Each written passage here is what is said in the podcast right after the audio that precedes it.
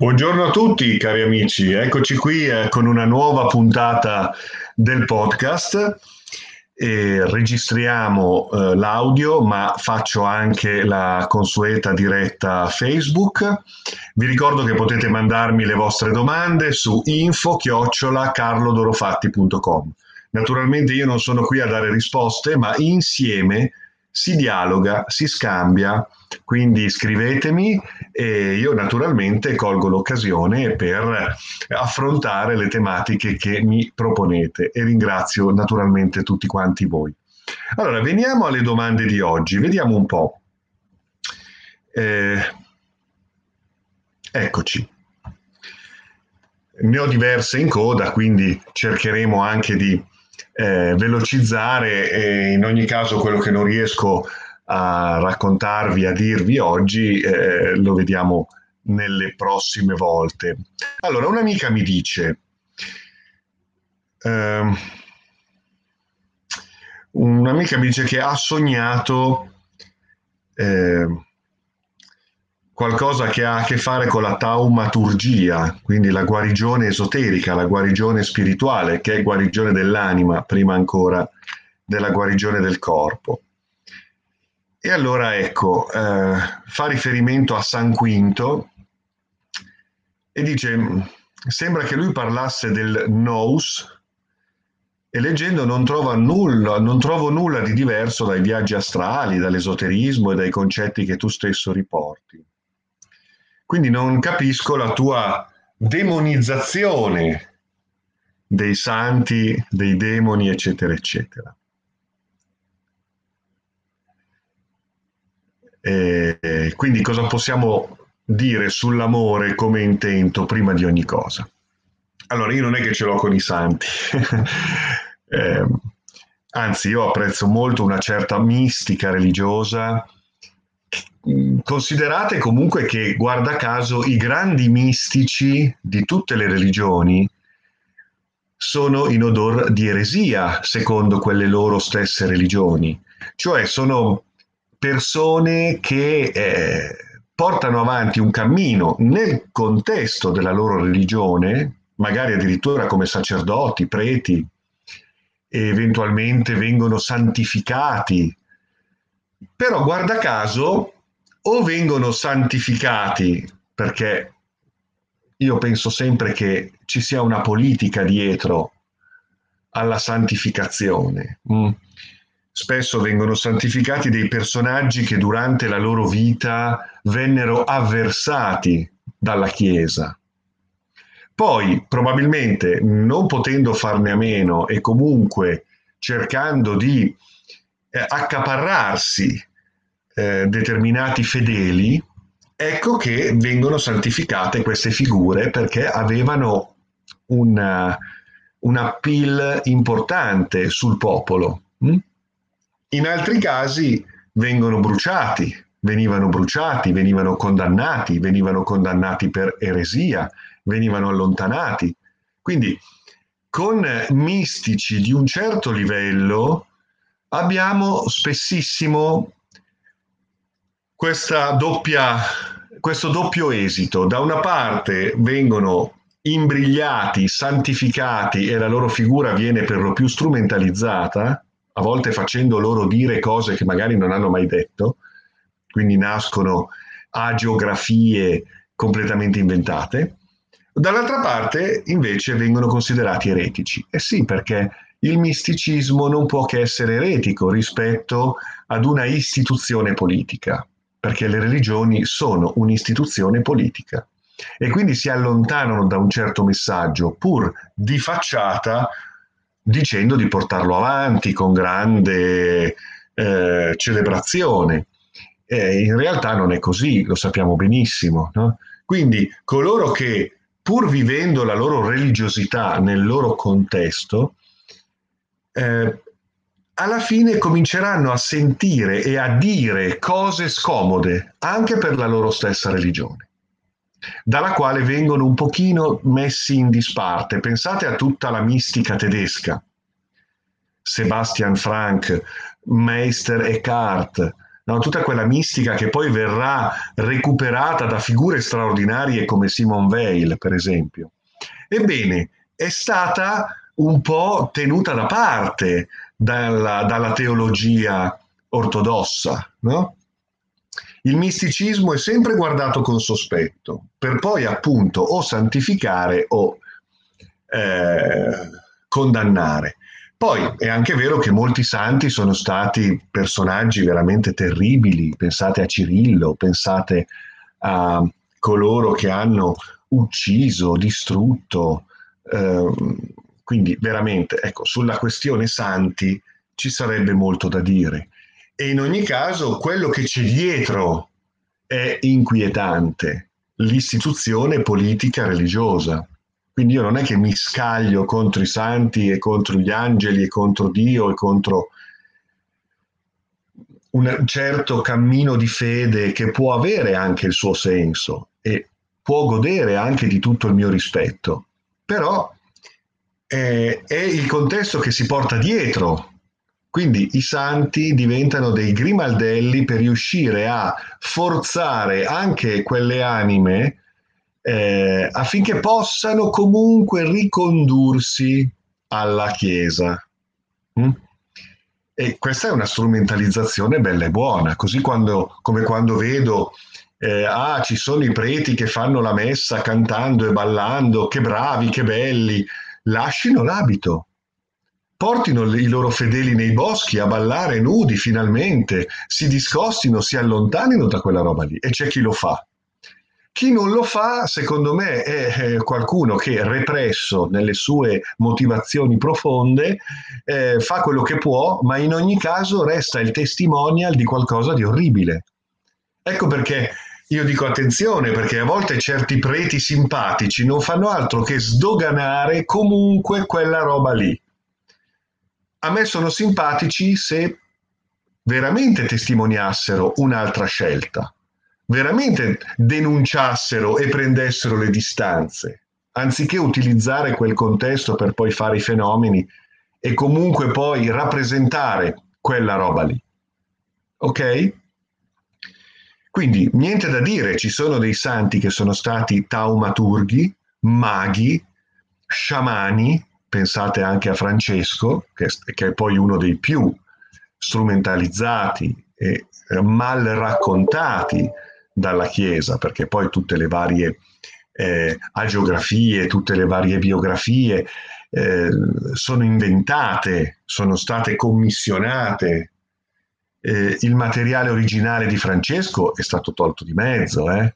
e lui era un personaggio estremamente scomodo. È diventato comodo perché comunque in qualche modo non ha mai assunto un atteggiamento palesemente contro il papato. In ogni caso, in qualche modo è stato possibile ricondurlo e naturalmente accaparrarsi la sua buona fetta di fedeli per riportarla lì. Però ecco, anche quello che sappiamo di Francesco è inventato. È molto, molto grave dire questo, ma è vero. Eh? Quindi attenzione, tutto rispetto per quei santi che hanno veramente manifestato un misticismo reale e che spesso sono stati o condannati oppure santificati, ma in maniera molto sospetta. Io Posso dire senz'altro che c'è una componente esoterica, taumaturgica in queste persone, però poi bisogna capire a quale mulino hanno portato la loro acqua. Tutto qui. Tutto qui. Ok? Per cui tanto vale riferirsi a figure mh, mm, più pulite, meno intossicate da condizioni che eh, comunque eh, si portano dietro. Se pensiamo anche Santa Hildegarda, personaggio fantastico, una figura straordinaria, molto triste la sua storia. Quindi non butto via i santi, i demoni e i demoni intesi come poi tutto quell'apparato, perché tu qui mi dici anche non, non capisco la tua demonizzazione dei demoni e dei santi. No, non, io demonizzo, critico profondamente quel tipo di impalcatura. perché è un'impalcatura manipolatoria e non ha niente a che fare con la spiritualità, se non strumentalizzando poi quei personaggi profondamente spirituali che possono anche godere di tutto il mio rispetto, i quali, guarda caso, però erano contro. Poi dopo hanno raccontato altre cose quando li hanno santificati, ma erano contro. Mm? Bene, andiamo avanti. Un amico mi scrive questo, mi dice, eh, se si volesse seguire un percorso serio di studio e pratico di magia, quali testi consiglieresti? O in generale quali suggerimenti diresti, daresti? Allora, caro amico, intanto dobbiamo intenderci che cosa intendi per magia, perché vuoi fare magia, qual è lo scopo, qual è la tua volontà, qual è la tua ambizione nel farmi una domanda di questo tipo. Quindi dobbiamo intenderci, per me la magia è la scienza e l'arte di vivere la vita in conformità con la propria natura reale. La scienza e l'arte di vivere la vita, il grande maestro, la vera palestra, la coscienza, vivere la vita, in conformità con la propria natura reale. E quello è il viaggio, comprendere la propria natura reale e di conseguenza vivere la vita alla luce di quella consapevolezza. Quella è la magia.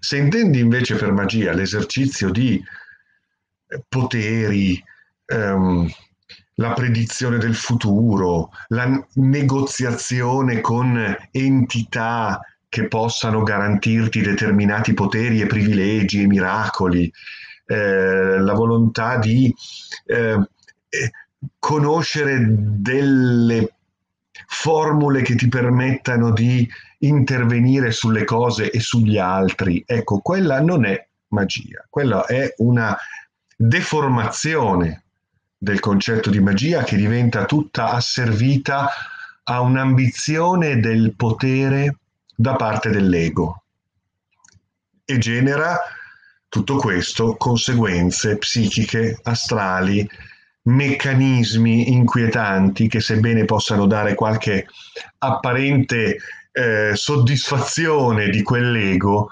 dall'altra parte ci allontanano dal vero significato della coscienza.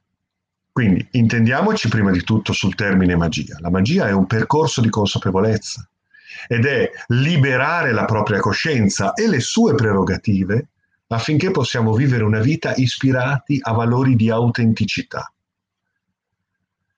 E comprendere quindi qual è la nostra natura evolutiva e quali sono le dinamiche attraverso le quali possiamo sintonizzarci con la natura, con la vita e con i suoi misteri, garanti di un processo evolutivo globale che ci vedrà poi protagonisti di un trascendimento di tutto questo, altro che ego e potere.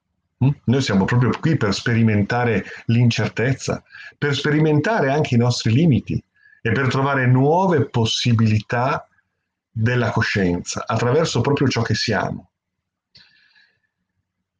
Libri di magia non ce ne sono, ci sono formulari che riportano in genere a quella forma di magia medievale, rinascimentale, ancora molto corrotta da questa idea di imbrigliare il mistero per farne uno strumento di potere.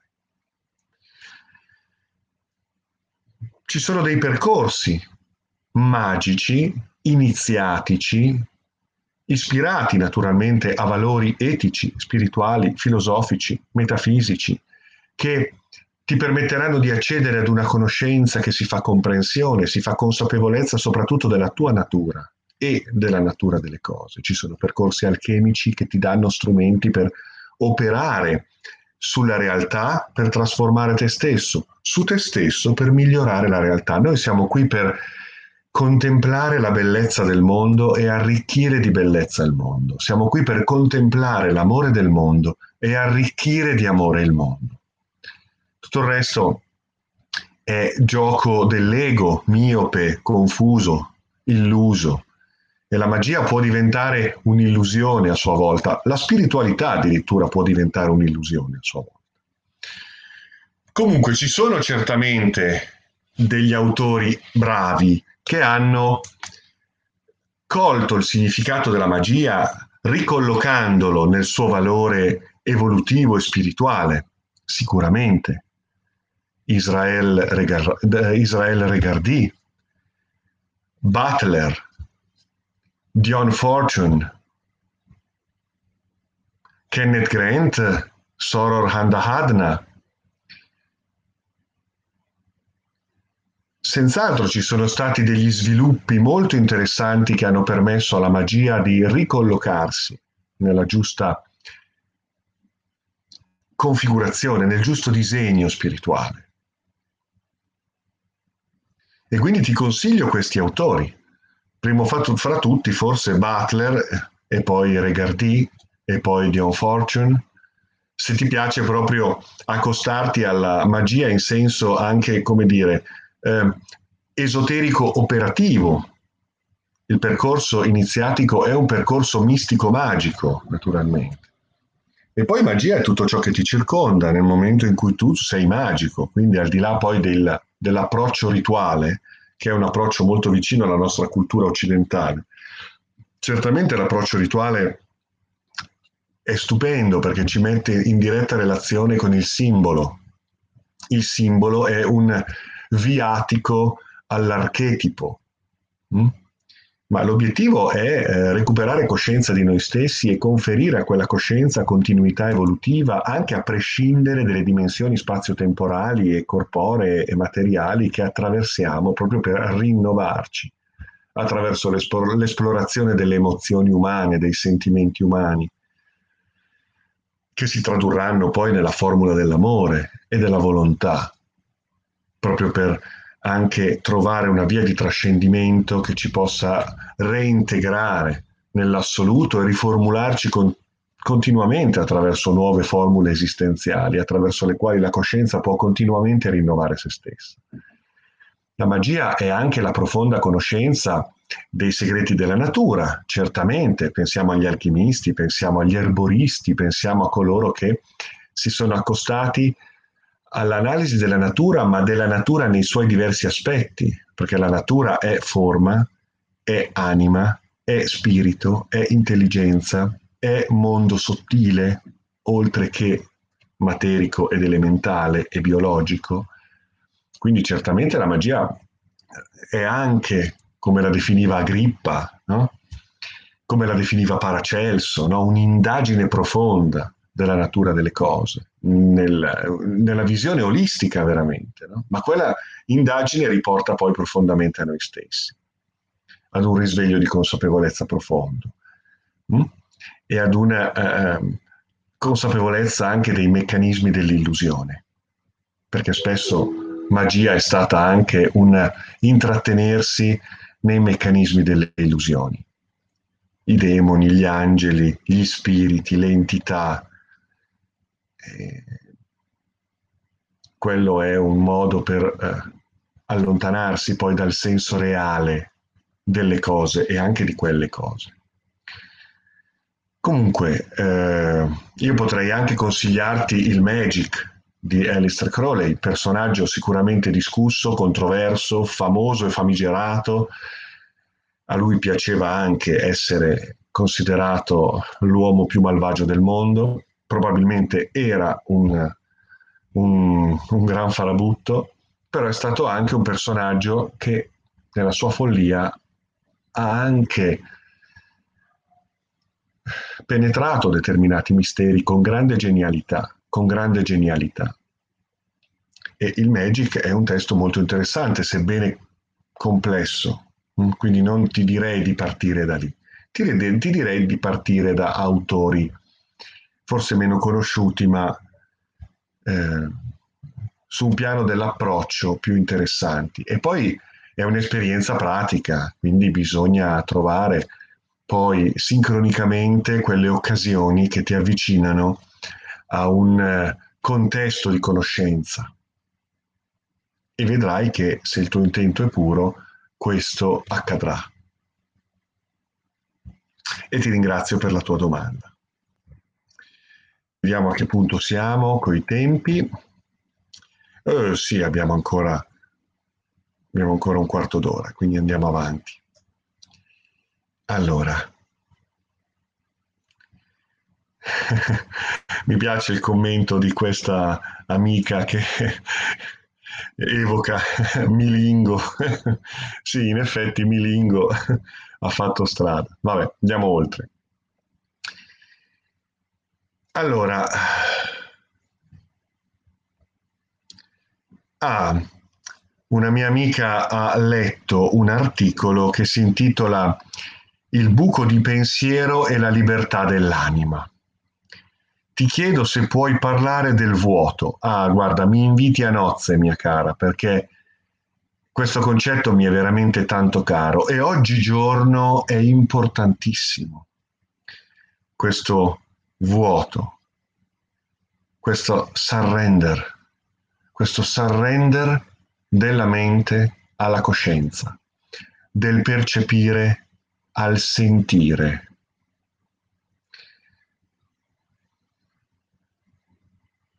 L'esperienza del vuoto è e non è. Il vuoto è quel flusso che non è un'identità, ma è il nostro vero sé. Non è un'identità, non è un'identità da preferire alle altre, è una non identità.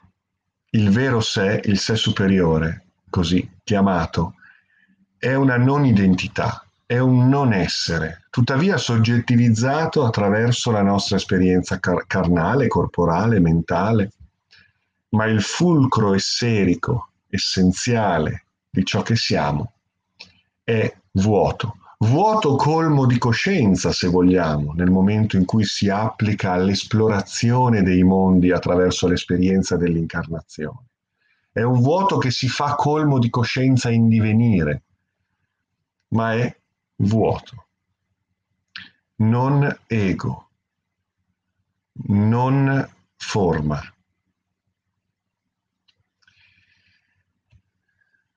Tanto caro al druidismo, certo, caro amico che mi stai commentando qui. Sì, certo, il druidismo, lo sciamanesimo, ma non solo, le tradizioni orientali, ma anche la mistica occidentale, pagana e esoterica nelle sue, nelle sue espressioni, anche codificate attraverso ordini iniziatici.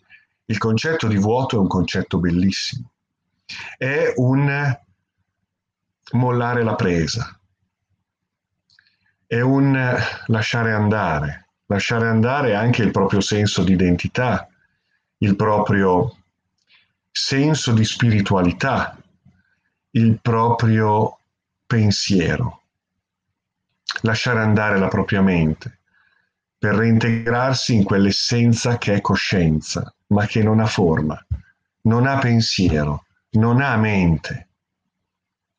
Oppure, se vogliamo, è mente, ma con la M maiuscola, la mente come intesa nel buddismo, che non è la mente del nostro pensiero, del nostro cervello, dei nostri ragionamenti. Quello è uno strumento, utile certamente. Ma se vogliamo comprendere l'essenza, la consapevolezza di ciò che siamo realmente e da quella prospettiva osservare e partecipare alle, al grande gioco della vita, dobbiamo lasciare andare le identificazioni, dobbiamo lasciare andare la mente, il pensiero, ogni definizione. Eh, su questo abbiamo poi dei personaggi straordinari, non solo nella filosofia classica,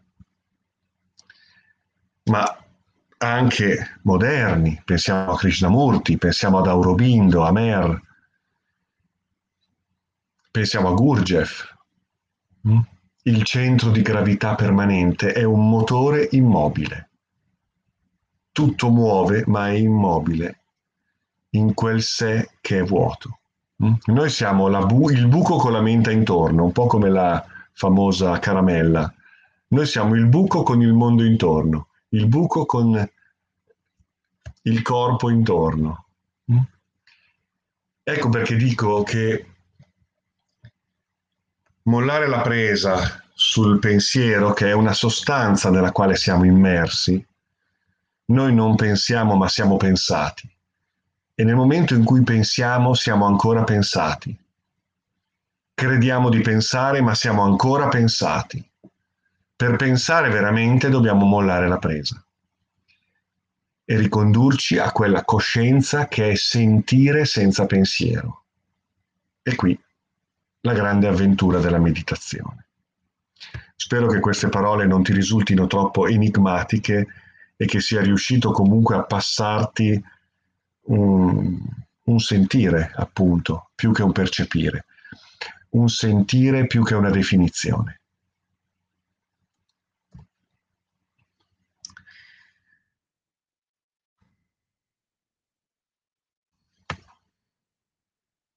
Allora, un amico mi dice, puoi dirmi qualcosa sull'ombra? È la nostra falsa identità? O è tutto ciò che di noi non sappiamo? Bellissima domanda, bravo, complimenti, bellissimo. In queste settimane il processo spirituale, il tuo processo, eh, adesso io sto leggendo, è andato avanti. Stanno venendo fuori cose interessanti nella mia meditazione creativa. Io come coscienza mentale, creatore inconsapevole, quell'io si sta specchiando in uno specchio per scoprire se stesso come creatore della falsa identità e ricordare. Dall'altra parte l'ombra sulla quale c'era la maschera che riproduceva il mio volto è andata via. Ho soffiato sopra il fumo ed è svanito, svelando una sorpresa.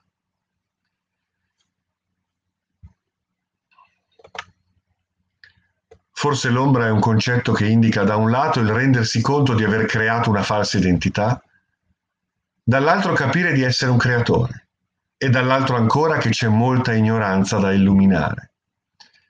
Guarda, caro Roberto, io non ho nient'altro da aggiungere. Hai detto tutto. È tutto questo. È tutto questo. Eh, do ragione anche all'amico Marco che ha messo un commento un po', un po' forte, però condivisibile. Roberto, hai detto tutto, è vero, è proprio tutto quello che hai detto. L'ombra è quel lato nostro da abbracciare e trasmutare, perché spesso le presunte scorie sono rivelatrici delle preziosità migliori. L'ombra è quella parte di noi falsa, irreale, illusoria, che fa ombra a noi stessi e al mondo.